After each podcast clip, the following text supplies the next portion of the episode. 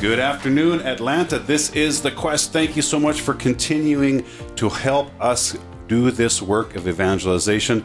We had a great hour last hour. We thank you so much for calling in. Uh, just a, great hour. We'd like to thank all of our hosts and all of our helpers here for continuing this work. Folks, we're going to need your call this hour. We're going to have a lot of fun this hour. Uh, we got a lot of guests in the studio. And uh, so we're going to need your calls right away to get things rolling uh, so we can have uh, some great conversations. That phone number 470-508-1160, 470-508-1160. You can also give online at thequestatlanta.com. Steve Sponskowski here again in studio along with Maria Forbes. Maria, how's it going? Going well, thanks. Good to be back. Yeah. Well, we're going to have an excellent hour this this hour, Maria. We have uh, three guests in the studio. Maria, you want to go ahead and introduce our guests? I would love to. We are here with Father Tim Nadolski and his parents, Nancy and Bob Nadolski. And um, we're going to have a lot of fun uh, talking about Father Tim's journey to the priesthood, some fun things about Father Tim, and some great insight for mom and dad. So first, let's start with mom and dad because that's where it all began, right? Uh, dad, uh, tell us, or sorry, I, I, it's a Bob. Yes. Bob is yes. dad, Nancy is mom, but I like to say mom and dad. Uh, let's. We're going to start with your story, Bob. Uh, where did you and Nancy meet? We met in uh, school at the University of Florida. Okay. Uh, back in Nancy was going to Florida State at the time, and I was at Florida, and so mutual friends got us together. Blind date. Blind date. Tell us about that, Nancy. uh, blind date for homecoming weekend at University of Florida. So I went down on the bus and he met me, and I guess it all started there. So um, good things. What did you think of Bob Nancy when you saw him? Uh, she, was, she was impressed. first impression was a little, you know, funny, but um, he grew on me. So yeah. What was he wearing? uh, cut off jean shorts. It was the 70s. Cut off the stars and stripes and jean shorts, right? wow. So, so Father, that was Father Tim that asked that question. There's a, is there a, a, significance to that, Father? No, I just remembered hearing the, the red, white, and blue jean shorts that were quite unique. All right, and you and where where did you get married? Uh, we got married uh, in well, I was not Catholic at the time. I was Methodist. So we got married in the Methodist Church in Jacksonville, Florida, mm-hmm. where I had grown up. And we had uh, three officiants. So we had my uncle, who was a Methodist minister, and then we had the minister of the church, and then we had the Catholic priest that came also to bless the, the marriage. So it was it was unique in that in that regard. Yeah, and so that was how many years ago, Bob? Oh, this is a test. That was in 1976. So that was what, uh, 45 years ago. 45. It actually says 43 on my notes. So the notes are wrong and you're right. So 45 years yeah. ago in 1976. Wonderful. Um, and uh, so 45 years ago. And, uh, and you said, Nancy, that you weren't Catholic, but are, are, have you since joined the church? Yes. So um, I had always said I would never be Catholic. Mm. Um, I had grown up in a Catholic neighborhood. We were right next door to the Catholic church and the Catholic elementary school and high school, and so I had a lot of you know friends who were Catholic, and I had different experiences over the years going to the Catholic church, like CYO dances and things like that. They don't call it CYO anymore, but that's what it was yeah. then. Mm-hmm. Um, and um, but we got married, and I said, okay, well, don't expect me to become Catholic, but I will raise our children Catholic if that's what you want. So um, when I was pregnant with our second child, I decided that um, I would go to the, the, classes that they were offering to just sort of learn more about the Catholic Church. I wanted to be able to explain things better to my children and not, you know, give misinformation. And um, I guess the Holy Spirit, while I was there, just led me. And I guess what I found when I found out about the Eucharist. That's what attracted me because I felt like that's what was missing from my Methodist faith was um, the true presence of Jesus in the Eucharist. So that's what really attracted me, and I fi- I decided I'll, I'll figure all the other stuff out as we go along. So it's just been a journey, and my faith has deepened and deepened more over the years. We're we're going to circle back to that. What a beautiful thing that drew you to the church, the Eucharist um, and you have a priest, a, a, priest who brings for us, confects for us the Eucharist at Mass. So we're we're going to come there in a little bit. So, but uh, so you uh, have how, how many children do you have? Four children. Four children. And uh, Father Tim is what number in the lineup? He's the youngest. The youngest. Okay, the youngest child. And then Father, you're in the studio here. Tell us a little bit about your about your parents. What what uh, what do our listeners need to know about your parents? Everything you've ever wanted to say on live radio about, your mom parents, and dad. Well, since I'm the youngest, they were they were always the older parents among my my friends. Um, but uh, they they were very good uh, in setting in examples of living the faith growing up. Um, mass was always a priority uh, on Sunday, even if we didn't go together. We everybody got to mass, um, and we uh, always ate dinner together. Uh, said the blessing before we ate. Sometimes a few bites in, we would remember and say the blessing, but. uh, I always, I always held on to those two things, kind of as uh, I, I thought that those were just sort of average, what average Catholic families do. But then I learned over the years that maybe not so much. Um, that families don't prioritize going to mass, especially on vacation. We even went to mass on vacation, um, or you know, eating together and praying together. So um, that that was pretty formative to me growing up. And so, mom and dad, uh, Bob and Nancy, uh, tell us a little bit about uh, Father Tim when he was no before he was father, uh, growing up. Some fun stories. They don't have to be embarrassing, just fun. Tell us a little bit about Father Tim. He was our uh, kind of our the class clown of our children, you know, cutting up and uh, a lot of fun. He was, you know, he was the baby, so So all the older kids said of you got attention. spoiled, right? My older siblings said I was spoiled. yeah, I'm like an oldest son, and all my younger siblings are spoiled. That's all. I argue that my oldest brother was the spoiled one though, because uh, he was kind of the test son. He got all the cool stuff. he, he had uh, an aquarium that he would constantly redo. He had a, a Camaro that he got to put a new engine in, a new transmission, and then he had uh, a, a sound sound system, I guess, uh, a hi-fi setup that he would constantly return the speakers to hi-fi buys and get better ones and better ones. And so by the time my old my middle brother and I, uh, you know, got to wanting all those things, they'd learned don't don't give them everything like they did with the oldest. son, I you got his leftovers, right? Yeah. Got- I, I, I got to play with his old uh, RC car, um, and you know one of the wheels was broken, but it was kind of taped back together. So uh, all the hand-me-down toys and clothing and all of that fun stuff.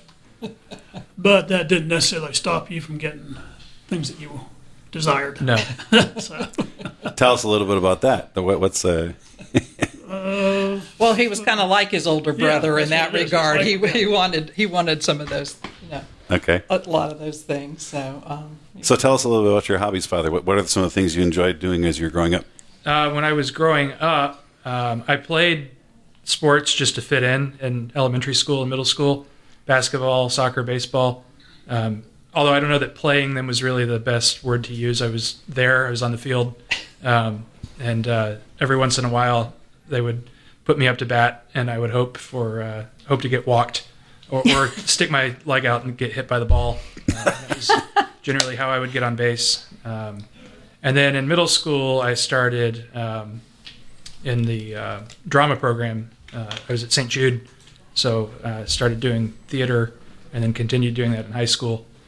Um, so that was kind of my my hobby uh, growing up, and uh, I think it's something that really helped me to be able to get up and speak in front of people and to look out and see strangers' faces and be able to be comfortable talking to them. So that that was uh, one of those things that I guess God set in motion uh, for a reason that I didn't understand at the time.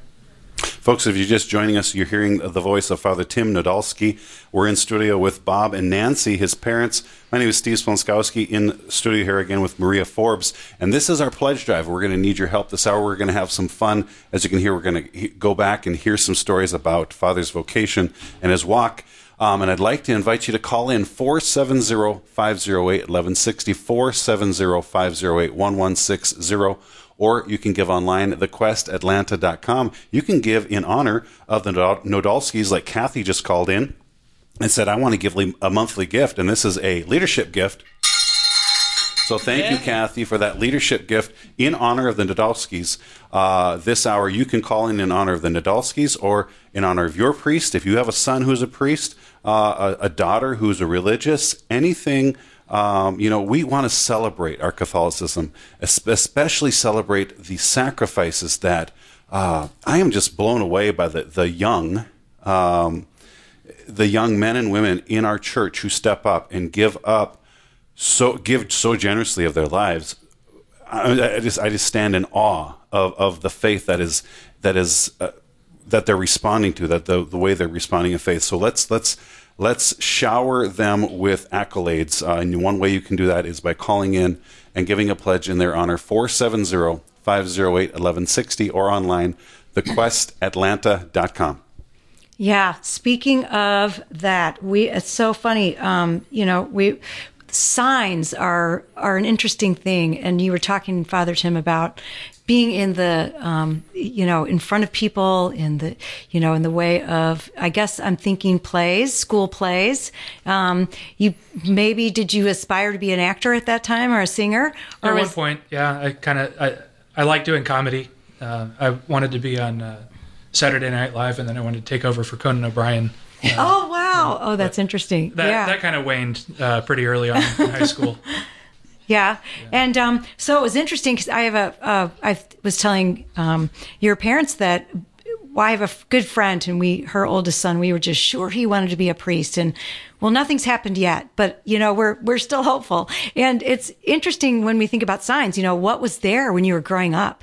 Um, the, you know, being around the, uh, in the drama, um, uh, sort of area of high school and, um, learning to be in front of people. What else happened to you that, that you feel was profound in some way or significant in some way? Well, looking back, I you know I never really considered the idea of being a priest growing up. I thought that to be a priest, you had to be hundred years old and from Ireland, um, and uh, just never really crossed my mind. Um, and uh, when I was in senior, my senior year at St. Pius, um, I had both Monsignor Lopez teach and Father Dan Rogacheski. Uh, he taught us as well, and um, Father Dan's class had a section on vocations, and we spent most of the time on marriage, um, and then briefly talked about priesthood. And he said, um, "One of you will be a priest uh, in this class. One of you will be a priest." And so, I thought, well, not me. Um, and uh, then I remember about a year later, uh, I called him uh,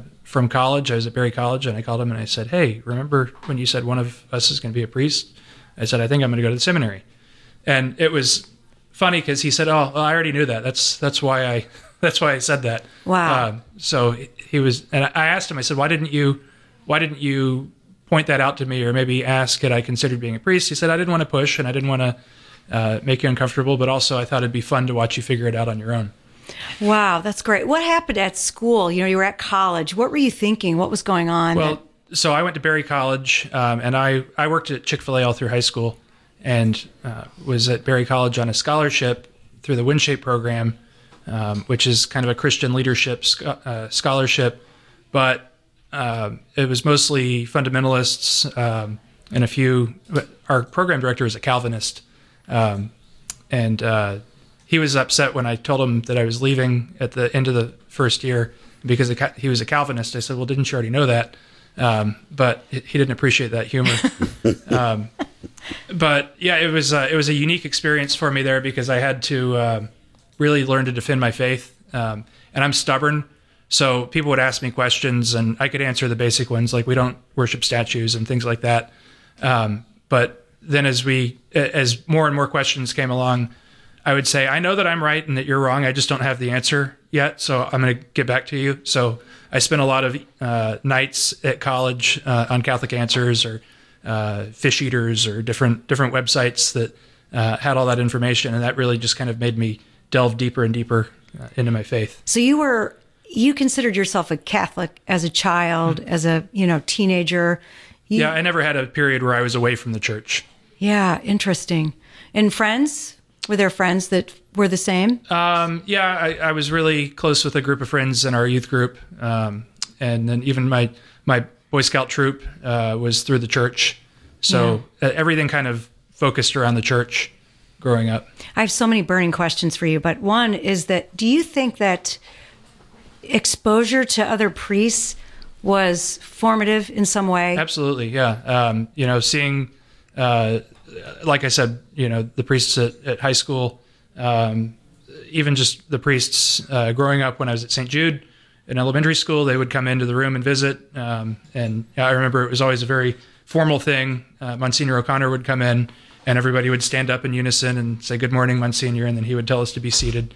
Um, and uh, that I've my previous assignment was in Athens, and we had a school there, uh, and I really enjoyed that. I getting to go into the classrooms and whatnot. Uh, the, the, children didn't stand up and say "Good morning, Father Nadolski," um, but uh, it, it, was always fun to just go in there and usually kind of stir stir the pot uh, with the students and kind of you know get them get them all riled up and then leave them for their teacher to deal with. Yeah. So, did your um, kind of comedic approach to uh, life and fun did was that did that uh, help you relate to the kids? I think so. Yeah. Um, I, have uh, since before becoming a priest, I really wanted to focus on the idea that uh, priests are normal people. Um, that again, you don't have to be hundred years old and from Ireland to be a priest. You can you can be just a, a young person, and th- they were young people at one point too. Most of them were when they were ordained. Um, but that you can just be fun and relate to people uh, with things uh, in their lives. So you know, I'd walk into the seventh or eighth grade classroom and uh, start talking to them about video games, and the teachers would kind of scratch their heads and then realize, wait a minute, these kids are actually talking to the priest. So I guess that's a good thing. Uh, so yeah, try try to relate to them uh, with with things that still are common for them and me. Yeah. Do you ever get what? Remember any funny questions kids would ask you? Um, let's see. Uh, well, they always ask, you know, where do you live? Um, and you know, they they think that you live at the church, was... which you do kind of. Um, but they think like actually inside the church, probably like how they think teachers live live in the classroom. Mm-hmm. Um, and they're they're surprised, you know, to know that you know you go on vacation or um, you know that you that you do have fun, that you can play video games or watch movies or um, whatever sort of things that people do. Um, and, and, they always just think that we have to be like quiet and boring and just do our own thing. And mm-hmm. uh, but I think it's great. Yeah, go ahead, Steve. Well, I, you know, I, would like to back up just a little bit into the story where you, you kind of discerned the priest you're coming into seminary and mom and dad. I want to go back to the, you know, when when Father Tim came home and said, "Hey, I'm going to enter the seminary." What what went through your minds? We didn't expect it, but we accepted it. it mm-hmm. was, you know, we were behind you then, so go ahead, do it. Yeah, mom, your thoughts? Yeah, I mean, it was a little surprising, you know, because he he had gone off to Berry College with this, you know, idea to get a business degree and become a Chick Fil A operator, you know, and mm-hmm. own, own, a Chick Fil A franchise, and so um, he came home and told us. I think at Thanksgiving time. Yeah, it was Thanksgiving, um, and I'd already told my sister because she lived up there in Rome, uh, where Berry is, and so I'd already told her um, and kind of asked her and her husband for help on how to tell everybody else. So we were home at Thanksgiving, and I called everybody into the into the room, and it wasn't something that we normally did. And I said, I got I got something to say, and who knows what was going through their minds, you know, coming back from college after my first semester, and you know what what sort of trouble I could have gotten myself into. Um, and I sat him down. I said, "Turn the TV off. Uh, Wheel of Fortune can wait." Um, and uh, I said, "Well, I think I'm gonna. Uh, I'm thinking about being a priest. I think I'm gonna go to the seminary." Uh, and they all just kind of looked at me like that was not what they expected me to say. Um, but yeah, as as it went on, um, I remember them telling me that you know they were supportive of me when I wanted to be an actor. They were supportive of me when I wanted to uh, be a pilot. That was the other one. Uh, the inter- I still want to be a pilot. Um, and uh, actually, I've got a parishioner who has a plane. and He's taken me up flying a couple times, and he says he's going to help me get my license. So, um, so priests can have fun. Priests can have fun. Oh, what the yeah. heck! I didn't know that. Exactly. That's great. Yep. Folks, uh, if you're just tuning in right now, we are visiting with the Nadolskis, Bob, Nancy, and Father Tim, sharing his vocation story, their life story. Folks, uh, we're going to step away in a couple minutes for a break, but we do need your help. We're having a, a great time this hour. Hey, folks, this hour, if you call in, we are going to match your dollars. Match. There's a match available this hour. So if you call in, dollar for dollar match in honor of our priests and of their sacrifice for the church. So give us a shout 470 508 1160. 470 508 1160. You can also give online at thequestatlanta.com. That's thequestatlanta.com. And again, remember to download that mobile app we are visiting this hour about vocations. You could call in and give in honor uh, Father Tim Nodalski's. Am I saying that right? Nadalski? Yes. Nadalski's uh, vocation, or in honor of your priest, if you've got a daughter, sorry, a son who's a priest or a daughter who is is religious, um, call in in honor of the sacrifice that they are making for our beautiful, beautiful church, um, and how they're leading with their you know their life is an example to us. 470-508-1160 or thequestatlanta.com. My name is Steve Sponskowski in studio here with Maria Forbes, and uh, this is The Quest. This is your radio station, um, and it is supported by you. It is listener supported. We get no money from the government, no money from the church. It's all listener supported. Programming is provided by EWTN, Catholic Answers, Ave Maria, and some local shows, as you just previous hour uh, was is a local show guest or host from your local show. We are here to support you. You support your faith and to honor the good work that the Lord is doing in this community. 470 508 1160 or online, thequestatlanta.com. We'll be back in just a few minutes, so don't go anywhere. We need Catholic radio because we really need an influence that's countercultural. We need an influence that's going to remind us of what's really important in our lives, remind us about our faith as our top priority, remind us of why we're here on this earth to make a decision to become more and more like Christ. And that's the job of Catholic radio. To donate, go to thequestatlanta.com. Everyone feels lonely at times, from college freshmen to the homebound to people married with kids. But the reality is, alone is a lie. It never existed. Even in the abyss before space and time, there was the Trinity. One God who is a communion of persons. And not only is He with you, He surrounded you with angels and saints. When Elisha the prophet was surrounded by an army that wanted to kill him, his servant was terrified until he had a vision. He saw horses and chariots of fire all around Elisha. You might be in a hospital, experiencing a broken relationship, or feeling rejected because of your faith. But you're surrounded by an unseen army. You're part of the body of Christ, connected with people all over the world struggling just as you are.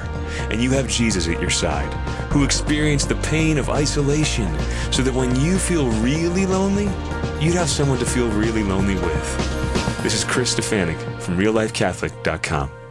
The Quest presents Pro Life Minutes. Over 32,000 pregnancies from rape occur in the U.S. each year, and most of the affected women not only choose to have their baby, but also choose to raise the child themselves. They don't consider the child to be the baby of a rapist, but rather their precious child. After everything the rape victim has endured, it's an insult to the mom to label her child the baby of a rapist. Rebecca Berg, who had a child conceived in rape, had this to say I'm tired of these children being demonized like this. Women are capable of great love for their children and must be given more credit for this. My son's gentle spirit and thoughtfulness of others confirm there is not a rapist gene. When I look in my son's eyes, I only have love. These babies' lives matter. Fight for the lives of babies conceived in rape. Let's show the world that every life matters by speaking up for life at every opportunity. For more homegrown wisdom, visit thequestatlanta.com. Here at The Quest, we often hear how our programs touch hearts and change lives. Now more than ever, people need to hear the truth and beauty of the Catholic faith. As a 100% listener supported station, The Quest relies on monthly donations to stay on the air. Please consider making a monthly donation to The Quest and help us continue to provide inspiring Catholic programming. Monthly donors are the lifeblood of the station. Visit thequestatlanta.com to donate. Thank you for your support.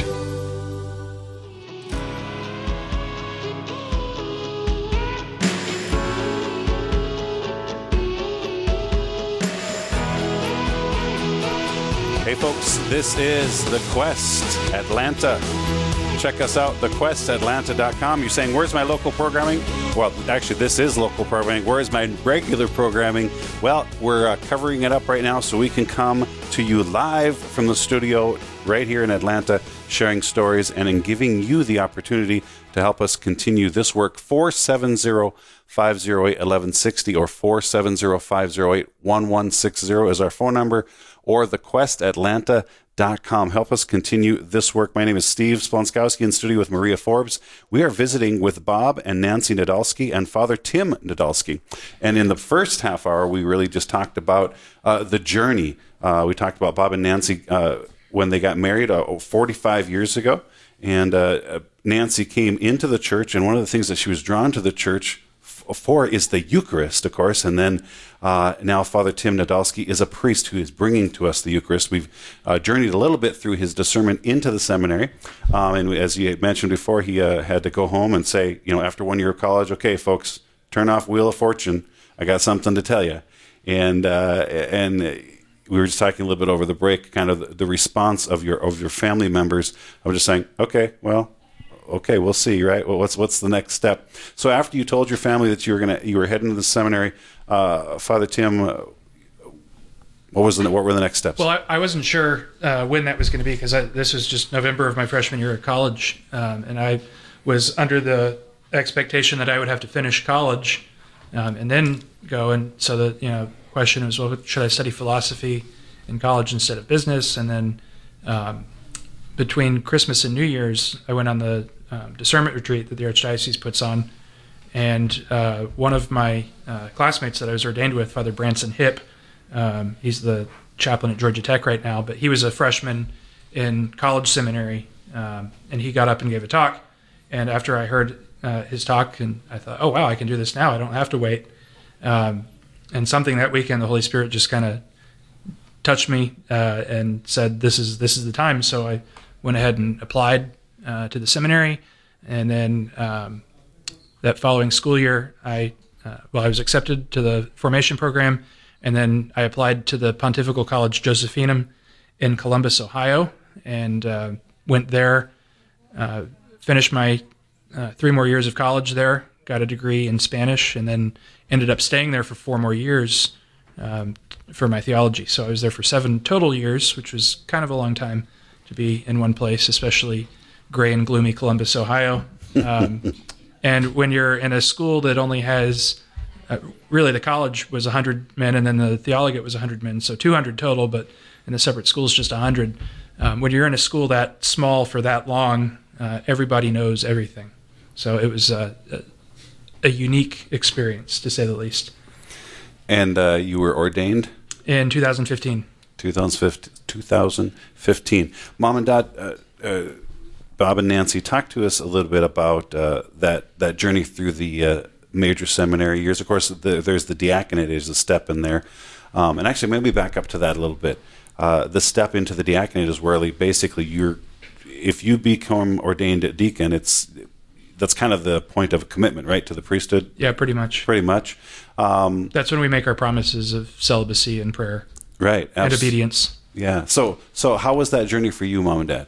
How was that uh, that journey through the seminary up to the diaconate or even into the diaconate?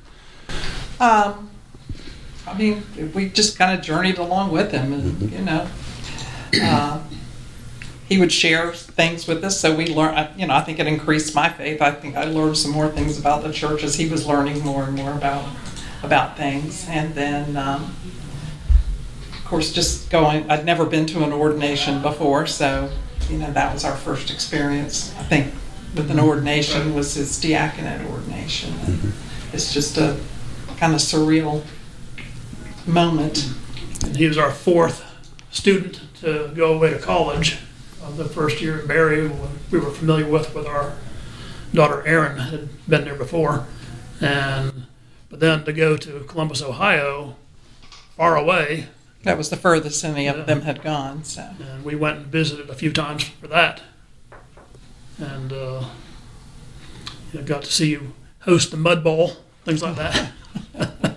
had some fun. Yeah, he had a flyover for that too. That's right. Yeah, we had an annual football game between the uh, college and the theologate, and um, you would think that the collegians would usually win because the theologate was a bunch of old men, um, but it wasn't always the case because they were older and smarter. Um, and uh, yeah, that one one year they came up um, and happened to be there for the weekend when we had the football game, and we were directly north of Ohio State, and so the F-15s flew over to head to Ohio State, but they flew over us first. So we joked and said that we arranged that. Nancy, when you mentioned the uh, the diaconate uh, when he was ordained to the diaconate. He said it was surreal. Can you uh, can you give us a little more uh, detail on that? A little more uh, of your experience there. Um, I guess just the idea that it was actually going to happen, you know, and um, just being there and, and seeing him, you know, like, I mean, they lie down prostrate and, you know, they make their commitments and just, you know, I guess it just started to register then, you know, what it was really all about. And, and Father, how was that for you, the diaconate ordination? It was terrifying. Uh, I was shaking and sweaty, and then the next morning, uh, I served my first mass as a deacon and preached, and I was incredibly nervous. Um, and then I remember the following year when I was ordained a priest, I was expecting it to be the same, but all of the nervousness went away. Um, but yeah, it was uh, it was interesting. Um, you know, recognizing that you're promising obedience to somebody for the rest of your life. Um, you're promising to pray the liturgy of the hours for and with the people for the rest of your life. Um, you're promising celibacy. Uh, but yeah, it was a, it was a obviously a once in a lifetime experience. Um, and I remember kneeling there um, in the cathedral as Archbishop Gregory prayed the prayer of consecration over us and people always ask this well did you feel it when you know when you were ordained like did something and you don't really feel i mean did you feel something when you were baptized or did you feel something when you were confirmed um, you know other than just kind of the tingly sensation of i know i know what's happening right now um, and I, I, remember that was a very um, a very real moment for me Folks, if you're just joining us, you're hearing the voice of Father Tim Nadolski. Also, Bob and Nancy in studio are talking about his journey to the priesthood. Uh, we're just getting up to his diaconate and then talking about his ordination to the priesthood. Folks, give us a shout this hour in honor of all the uh, sacrifices that our priests make, our young folks make um, in serving the church. Give us a call, 470 508 1160. 470-508-1160. Just remember that this hour, every dollar you give is doubled. Doubled. So one dollar you give to us is two. You give us two, it's four. I'll let you do the rest of the math on that. You can also give online, thequestatlanta.com. Thequestatlanta.com. We just had Lynn checking in, and she says, Father Tim, we miss you at St. Joe's in Athens. So, Lynn, thank you so much for that. Do you know who Lynn is, Father? There were a few Lynn's in St. Joseph. I, am not supposed to say last names okay, on the air, okay, so, okay. so so I won't. I'll I'll show you. I'll show you the name, but she can't say it out loud. Oh yeah, yeah, I know her. All right, Lynn. Thanks for calling in.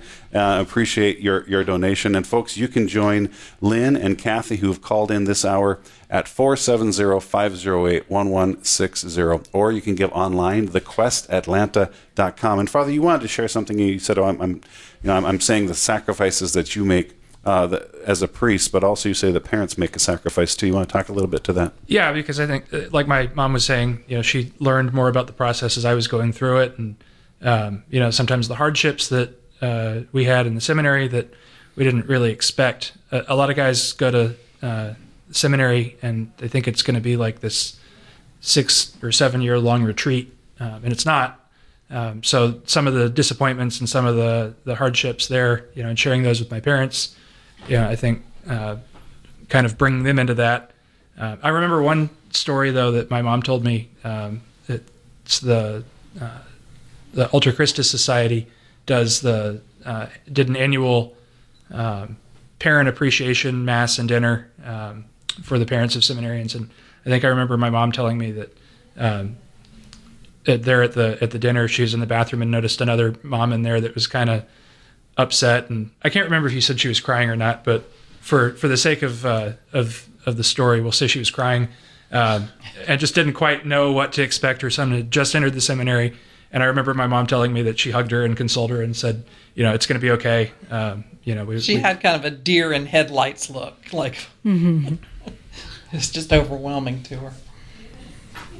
So you were able you were able to support her because you were going through that same I mean, I just gave her a hug, you know, and said, "It's you know, it, it gets better. It's going to be okay."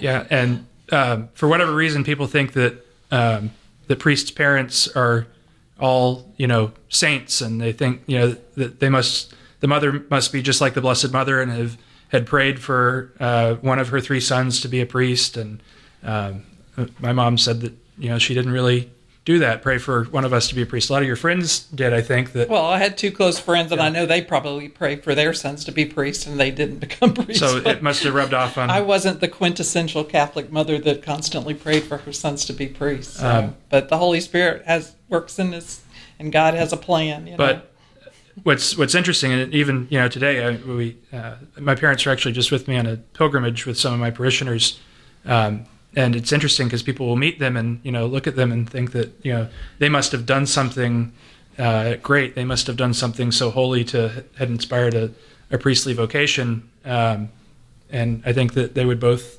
say we didn't we didn't do anything like on purpose to try to inspire a priestly vocation. They gave the best example they could. Like I said earlier, the example of going to mass every every Sunday and uh, and prayer. Um, but so I, I think sometimes the sacrifices that they have to make are you know having people come to them and look at them and you know say how you know you you must have done something great uh, to produce this this son and this priestly vocation. And they're remembering all the trouble that I got into uh, and and when I was younger the trouble that I still get into uh, you know that uh, they they just kind of I guess you have to nod your head and just say okay. But, Folks, uh, you're listening to the voice of Father Tim Nadolski and his parents, Bob and Nancy. Uh, this is our pledge drive. Give us a, give us a shout, 470-508-1160, 470-508-1160, or give online at Quest the Atlanta, or thequestatlanta.com this hour. Uh, folks, we have a $3,000 goal. Actually, we have a $3,300 goal in honor of the priesthood. $3,300 goal this hour, and $3,300 will be matched so far. We're at $1,215, so we're going to need your call. Get us to that $333 mark, the 33 number, in honor of our priest in studio, Father Tim Nadolski, and the sacrifices that his parents make uh, for, for the priesthood. Uh, here. So give us a call 470 508 1160, 470 508 1160, or online, thequestatlanta.com. I'm in studio with Maria Forbes, and uh, we're continuing this conversation. Yes, great. And I'm thinking, Father Tim, about young men um, listening to this conversation or families of young men who may have um, expressed an interest in, you know, uh, not necessarily priestly vocation, but some vocation. And just thinking about other priests who have said what you said, that it wasn't a sudden life event necessarily. It's, it's how God's calling you, and it happens at different times for different people. Um, but what would you say? What kind of advice would you give somebody, another young guy who's out there thinking, I think there may be something different for me out there. Maybe God's calling me to something other than that business degree or, you know, a career, secular career? Well, I, I advise all young men to first discern a vocation to the priesthood before anything else. Um, there's really nothing to lose in doing that. Um, it might be a little scary at first uh, to think that, well, no, God couldn't be calling me to be a priest, but He called, uh, you know, St. Peter and a bunch of other kind of ragtag people uh, that were not the ones that you would expect. So He does, He calls anybody. Um, and so be open to that uh, and, and explore that. Is God asking me to be a priest? Is God asking me to do something more? Um, and just start there. Yeah, we're we're such a culture of signs. You know, the show me, show me. What do I need to know? What what what should I be seeing? Right? Um, and is is that sometimes just an internal nudge of you know how do you describe to other other guys out there that might be saying I'm I'm feeling you know some discontent maybe or yeah uh, again I think for me it was just everything that was sort of going on around me uh, in my life was pointing to it and I mentioned that I spent a lot of time, um, you know, researching Catholic teachings and whatnot to better answer questions. And in doing that, I, I literally stumbled upon the vocations office webpage for Atlanta and started looking through that. Um, and that, that really got me thinking. So um, just, yeah, be open. Yeah, be open. Absolutely. You know, um, Bob and Nancy, I've heard so many times converts make the best Catholics. And so, and I have a lot of uh, convert friends who are fabulous, wonderful faith-filled Catholics, but I, I wonder with the two of you, you know, with your active faith life, um, active in your parish and, and being at St. Jude's for a number of years, do you, do you think that had any kind of influence on your family? Even, you know, beyond Father Tim, the other children, just their, their faith life? Well, I mean, we hope it did. um, we always tried to give them the example that you need to serve your parish. So, you know, we always volunteered. Um, I like to joke that Tim, he was a baby, and I took him to, uh, I was like the head of the Women's Guild, and I would take him in the little carrier to the meetings, and uh, the women would pass him around while I led the meeting. And so, who knows how many of those sweet ladies maybe gave a prayer at that time, right. you know, for him secretly for the future. Prayed. Right? Yeah. So, um, yeah.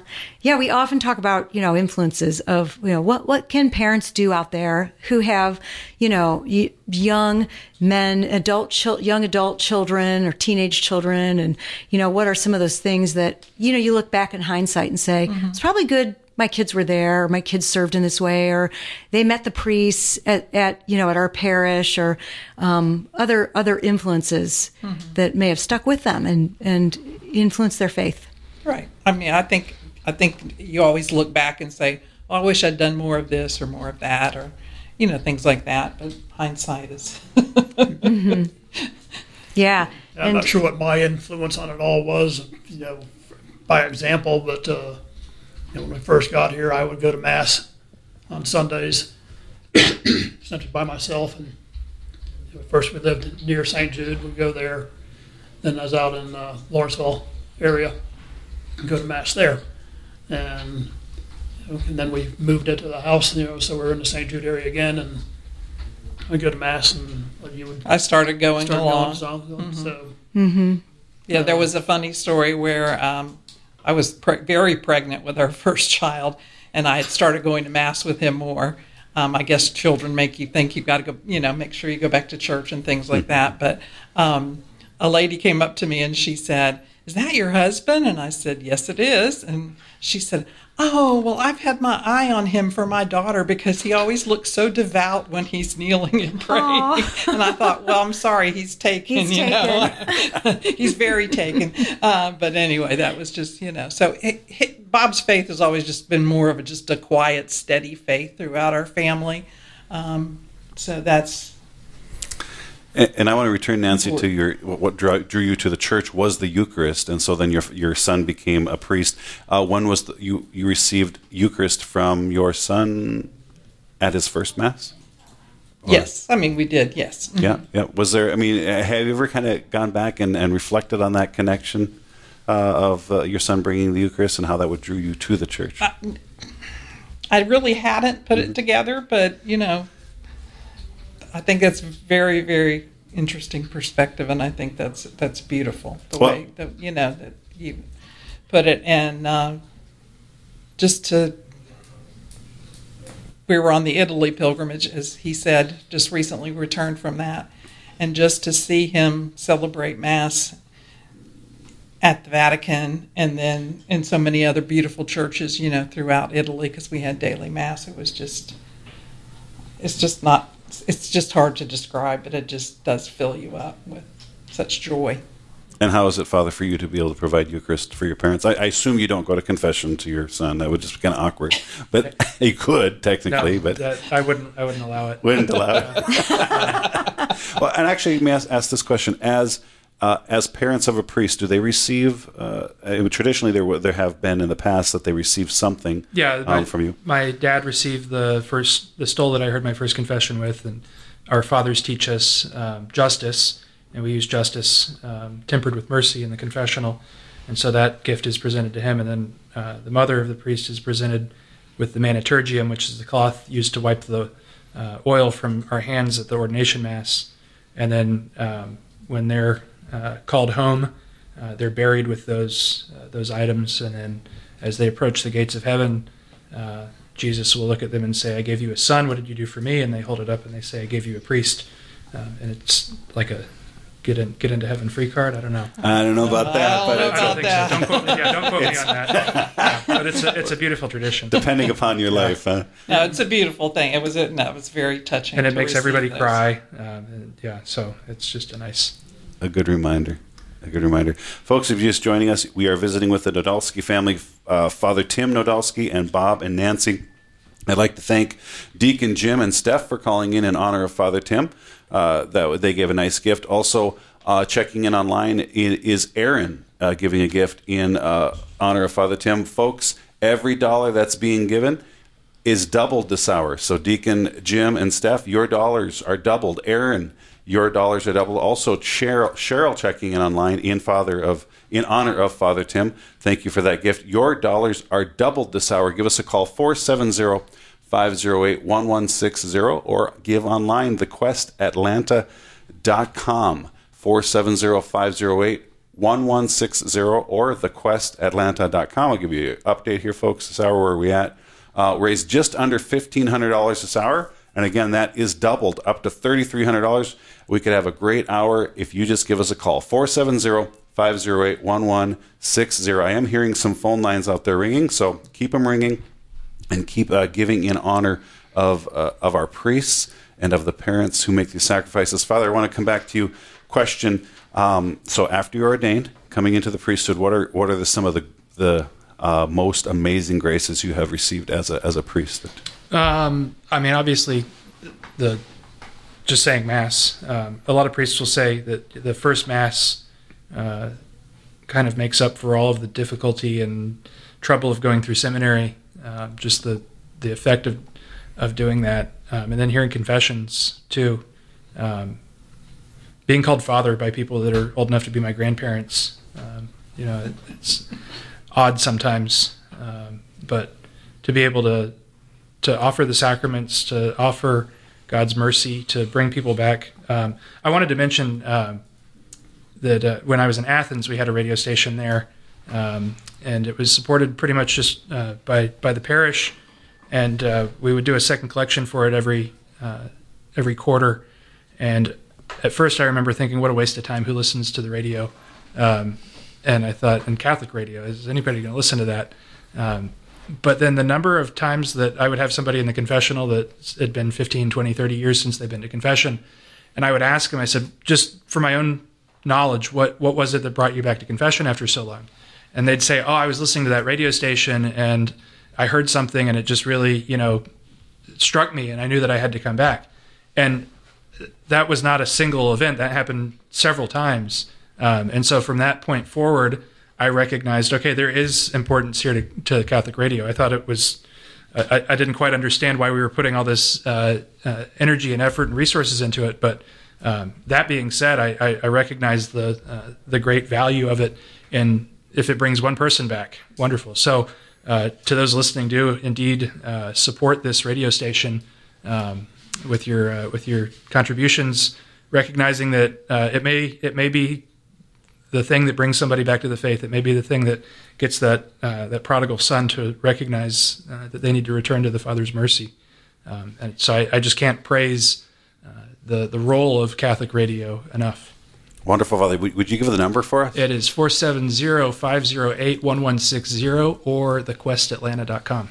Folks, you heard it right here, and it's just such a uh, thank you for saying that. It's just we have heard that story across the nation um, from priests, bishops. It's like, hey, you know what? It seems like radio's dead, but then I hear people coming back to the church. Many priests tell me that uh, a quarter of the people who come through RCIA come back and say, I- am drawn to the church because of Catholic radio.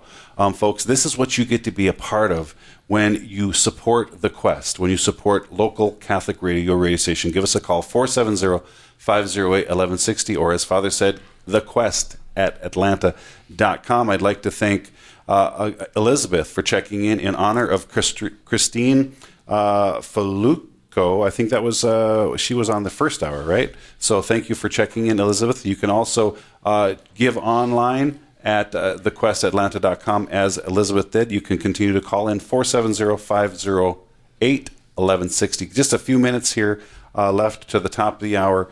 Um, uh, I'm going to, Bob and Nancy, uh, any last uh, thoughts you'd like to share with us on Father? I'm going to come to you next. So, uh, Bob and Nancy, any any uh, final thoughts you'd like to share with our listeners? Uh, what do you think of Catholic radio? Do you? Um, I listen to it all the time. So he listens in and out when he's in my car, but it's always on in my car, and I'm just um, amazed at some of the shows that are on, and I just think they're they're informative, and um, they it's just to, to to know that there's a faith community, you know, within the radio station that supports other Catholics, and hopefully draws, as he said, a lot of people back to the to the church, but. Um, so I, I, I enjoy listening to lots of different shows on on the quest. do you have a specific favorite one that comes to mind? Well, I mean, I love listening to Father John Riccardo. Anything he has to say is top notch, and I liked um, Dr. David Anders. I think is his name. Mhm. With it, yeah, Called to Communion? Called to communion. Even though that's for non-cap, maybe I'm drawn to it because I'm a convert. But um, we all learn. he he's so informative and and so he's very intellectual too you know and he's just very informative um, and great uh, responses that he has to people that help you that sometimes when you get questions that you can rely on on things he said to explain the faith he just explains the faith so beautifully Absolutely. Bob, you have any thoughts on uh, listening to Catholic radio?